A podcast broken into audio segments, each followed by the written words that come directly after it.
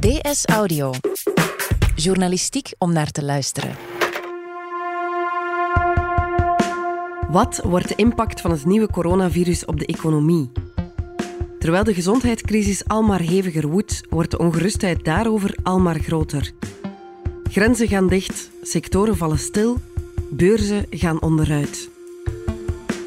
Kan ons systeem deze schok aan? Het is dinsdag 17 maart. Mijn naam is Lise Bonduel en via Skype is dit DS Audio.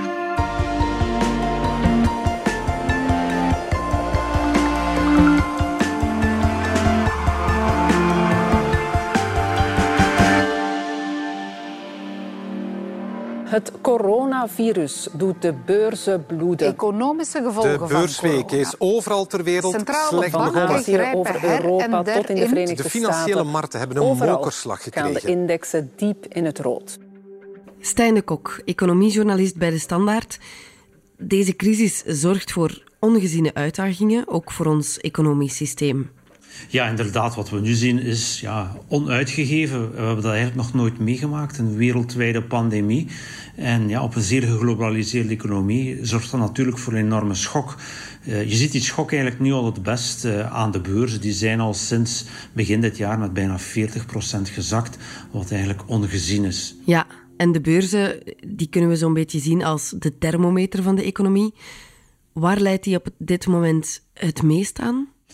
Wel, er is voor eerst enorm veel onzekerheid. Hè. Dus ja, heel veel zaken vallen stil. Luchtvaart bijvoorbeeld, eh, toerisme, dat ligt eigenlijk zo goed als wereldwijd plat. En die onzekerheid vreet ja, meer en meer aan allerlei sectoren. Eh, bijvoorbeeld de financiële sector. De financiële sector is, eigenlijk de sector die de grootste klappen krijgt op de beurs op dit moment. Omdat er toch misschien wel wat de vrees is van ja, gaan al die bedrijven die nu stil liggen in de horeca, in het toerisme, in de luchtvaart, gaat dit niet tot een, eh, een golf van faillissementen leiden die eigenlijk dan op hun beurt weer de banken kunnen treffen. Dus alles is al een beetje aan elkaar gekoppeld en we hebben eigenlijk op dit moment een ongeziene schok in het systeem. Uh, een pandemie die gans de wereld treft. En dit is onuitgegeven en behoorlijk uh, diep en ernstig. Ja, de crisis is ook mondiaal. De hele wereldeconomie wordt getroffen. Ja, dus uh, het begon in China. We dachten lang dat het alleen maar een probleem zou zijn in China, maar het heeft zich ja, verspreid. Eerst uh, Korea, een aantal andere plaatsen in Azië, maar dan eigenlijk vooral via Italië is het naar uh, Europa gesprongen. Mm -hmm. En ja, zowat gans Europa zit nu ook wel in regimes zoals in België met ganse sectoren die dicht zijn om dat virus in te perken. Wat ja, gigantisch op, op de economie weegt, om, omdat er heel veel mensen op dit moment niet aan de slag zijn uh, en er van alles niet uitgevoerd wordt. Dat weegt op het systeem, maar hoe vertaalt zich dat nu al concreet? Wel, je ziet dus eigenlijk, bijna alle bedrijven zijn in een soort van crisismodus uh, beland. Mm -hmm. De eerste zorg van de meeste bedrijven is eigenlijk het welzijn of, of de gezondheid van hun eigen medewerkers. Heel wat bedrijven zijn massaal aan het thuiswerken. Andere bedrijven liggen stil. Je hebt ook veel bedrijven die nog contact hebben, direct contact met bijvoorbeeld klanten die nu ook zeggen om, om winkels bijvoorbeeld dicht te doen vanuit vrees dat er besmetting is. Dus de, de angst is bijzonder groot dat, dat, uh, dat we elkaar kunnen besmetten. Heel wat bedrijven uh, liggen stil of, of werken maar op halve capaciteit, wat eigenlijk heel hard op de economie weegt.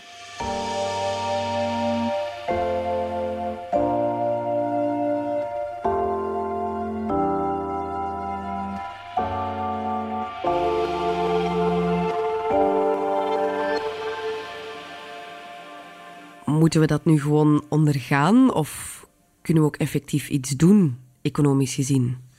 Wel, op dit moment kan je niet zo heel veel doen. Hè. Dus, uh, we hebben eigenlijk heel veel van de economie afgesloten om dat virus in te dijken, om het aantal doden te beperken, om, om eigenlijk de overbelasting van ons medisch apparaat uh, te verhinderen. Ik denk dat dat nu zeer duidelijk ja, de grootste prioriteit moet zijn van onze beleidsmakers. Maar ik denk vooral wat we moeten doen is denken wat erna.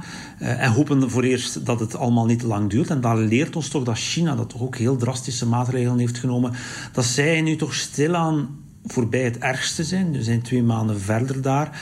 Um, en dat zij toch stilaan terug een economisch systeem naar de normaliteit kunnen brengen. Terug uh, fabrieken opstarten, de winkels terug opnieuw open doen. En dan komt het eigenlijk vooral op aan om te zorgen dat eigenlijk niet ja, de gezonde delen van de economie die nu stil liggen, dat die niet omvervallen. Ik denk dat dat het allerbelangrijkste is. Dat eigenlijk, ja, we hebben nu een schok en dat het niet leidt dat we een hele reeks van dominostenen hebben die gaan omvervallen, waardoor we eigenlijk ja, tot een soort depressie gaan en dat we nu alles op alles moeten zetten om dat te vermijden. Nu, hoe doe je dat? Ik denk dat er in de eerste plaats gekeken wordt naar de overheden. De overheden moeten eigenlijk nu wat de economie proberen te ondersteunen. Bijvoorbeeld door die schok die er nu is eh, te, te verminderen. Dat kan bijvoorbeeld door ja, alle mensen die nu niet kunnen werken, bijvoorbeeld in de horeca, om die op tijdelijke werkloosheid te zetten. Waardoor dat die mensen ja, maar een beperkt verlies hebben van hun inkomen. En als dan de maatregelen weer opgegeven worden, dat die terug ja, gewoon kunnen werken. Mhm. Wat zijn nog maatregelen? Bijvoorbeeld uh, de steun aan de horeca, uh, zodat die ook niet omvervallen. Dus wat er denk ik op dit moment ook heel belangrijk is, is dat banken de bedrijven kunnen blijven leningen geven. Dat ze ook bedrijven die nu in de problemen komen betalingsuitstel geven van hun lening. En dat kan je eigenlijk het best via de centrale banken, die eigenlijk geld in het financieel systeem stoppen, waardoor dat die banken heel gemakkelijk bijvoorbeeld een aantal maanden betalingsuitstel kunnen geven. Mhm. Dat is denk ik wel heel belangrijk dat we nu niet opnieuw een bankencrisis krijgen zoals we in 2008 hebben gekend. En dat denk ik gaat een stukje via de centrale banken moeten gaan. Die moeten zorgen dat er voldoende geld in het financieel systeem blijft, waardoor dat eigenlijk deze crisis iets tijdelijk is, iets heel hard. Dat eigenlijk de economie, de wereldeconomie, twee maanden quasi, ja, op, of twee maanden op een heel laag pitje gedraaid gaat hebben. Dat het niet verder duurt richting ja, de zomer en daarna.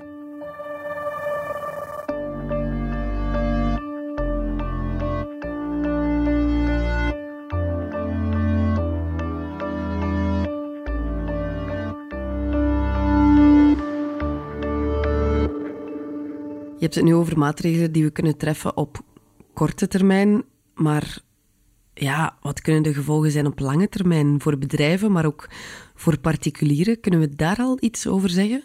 Um, het grootste probleem op dit moment is dat we eigenlijk nog niet weten van wat gaan de neveneffecten zijn op langere termijn. Vooral in het kredietsysteem krijgen we ja, een golf van faillissementen die ook dan de werkloosheid doet oplopen.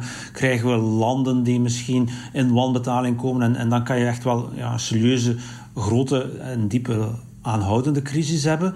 Daarnaast zijn er denk ik ook wel wat uh, ja, structurele zaken die in vraag zullen gesteld worden. In de eerste plaats is denk ik die afhankelijkheid van Azië, lange aanvoerketens, die toch tonen dat dat heel risicovol is. Uh, en ik denk het meest exemplarisch is, uh, is alles rond die mondmaskertjes die we blijkbaar niet meer zelf kunnen maken. We zijn volledig afhankelijk van verre landen om die in te voeren. Hetzelfde met medisch materiaal. Uh, soms wordt het ook al in Azië gemaakt. Zelfs bepaalde onderdelen van medicijnen worden in Indië gemaakt. En zijn we dan extra kwetsbaar als er zo'n crisis zich voordoet, dat we eigenlijk ja, te afhankelijk zijn van hm. verre landen in, in onze supply. Ja. Ik denk dat daarom ook een van de, misschien van de discussies op termijn zal zijn, ja, we zijn toch wel heel kwetsbaar geworden als Europa. Uh, en dat we toch een aantal zaken terug weer meer hier gaan moeten produceren. Zeker alles wat gezondheidszorg betreft. Maar dat blijft allemaal bang afwachten. Ik denk, alles zal toch vooral afhangen van hoe lang uh, de uitbraak van het coronavirus duurt. Ik denk als we, net zoals in China, laten we zeggen binnen nu en een maand de piek bereiken en dat het dan wat zakt, dat het misschien al bij al nog kan meevallen. Mhm. Maar natuurlijk moest die epidemie ook in de zomer verder duren, richting najaar. Ja, dan spreek je over een heel ander scenario en dan ga je toch stilaan richting depressiescenario's. Dus ik denk dat de wereldeconomie zo'n lockdown één of twee maanden misschien wel aan kan, maar veel langer mag dat toch niet duren.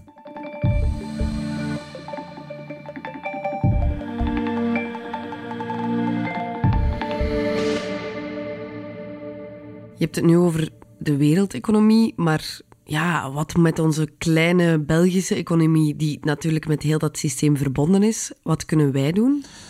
Op het eerste zicht misschien niet zo ontzettend veel. Ik denk wel dat het belangrijkste is, is een aantal kleinere maatregelen. Ik denk alles wat bijvoorbeeld die tijdelijke werkloosheid is, dat is een heel goed mechanisme om dat soort schokken op te vangen. En niet ieder land heeft dat, dus laten we dat vooral uh, verder uitbouwen. Ik denk dat er ook wel wat ondersteuning kan zijn van de overheid voor de getroffen sectoren, waardoor dat die niet allemaal failliet hoeven te gaan dat die zo uh, ja, eh, snel mogelijk verder kunnen gaan. En ik denk vooral alles wat de gezondheidszorg zelf is. Hoe sneller we van die crisis verlost geraken, en ik bedoel daarmee de gezondheidscrisis, hoe beter alle maatregelen van de overheid rond, die genomen zijn om, het, om de verspreiding in te perken, hoe sneller dat we ook economisch hieruit gaan klimmen.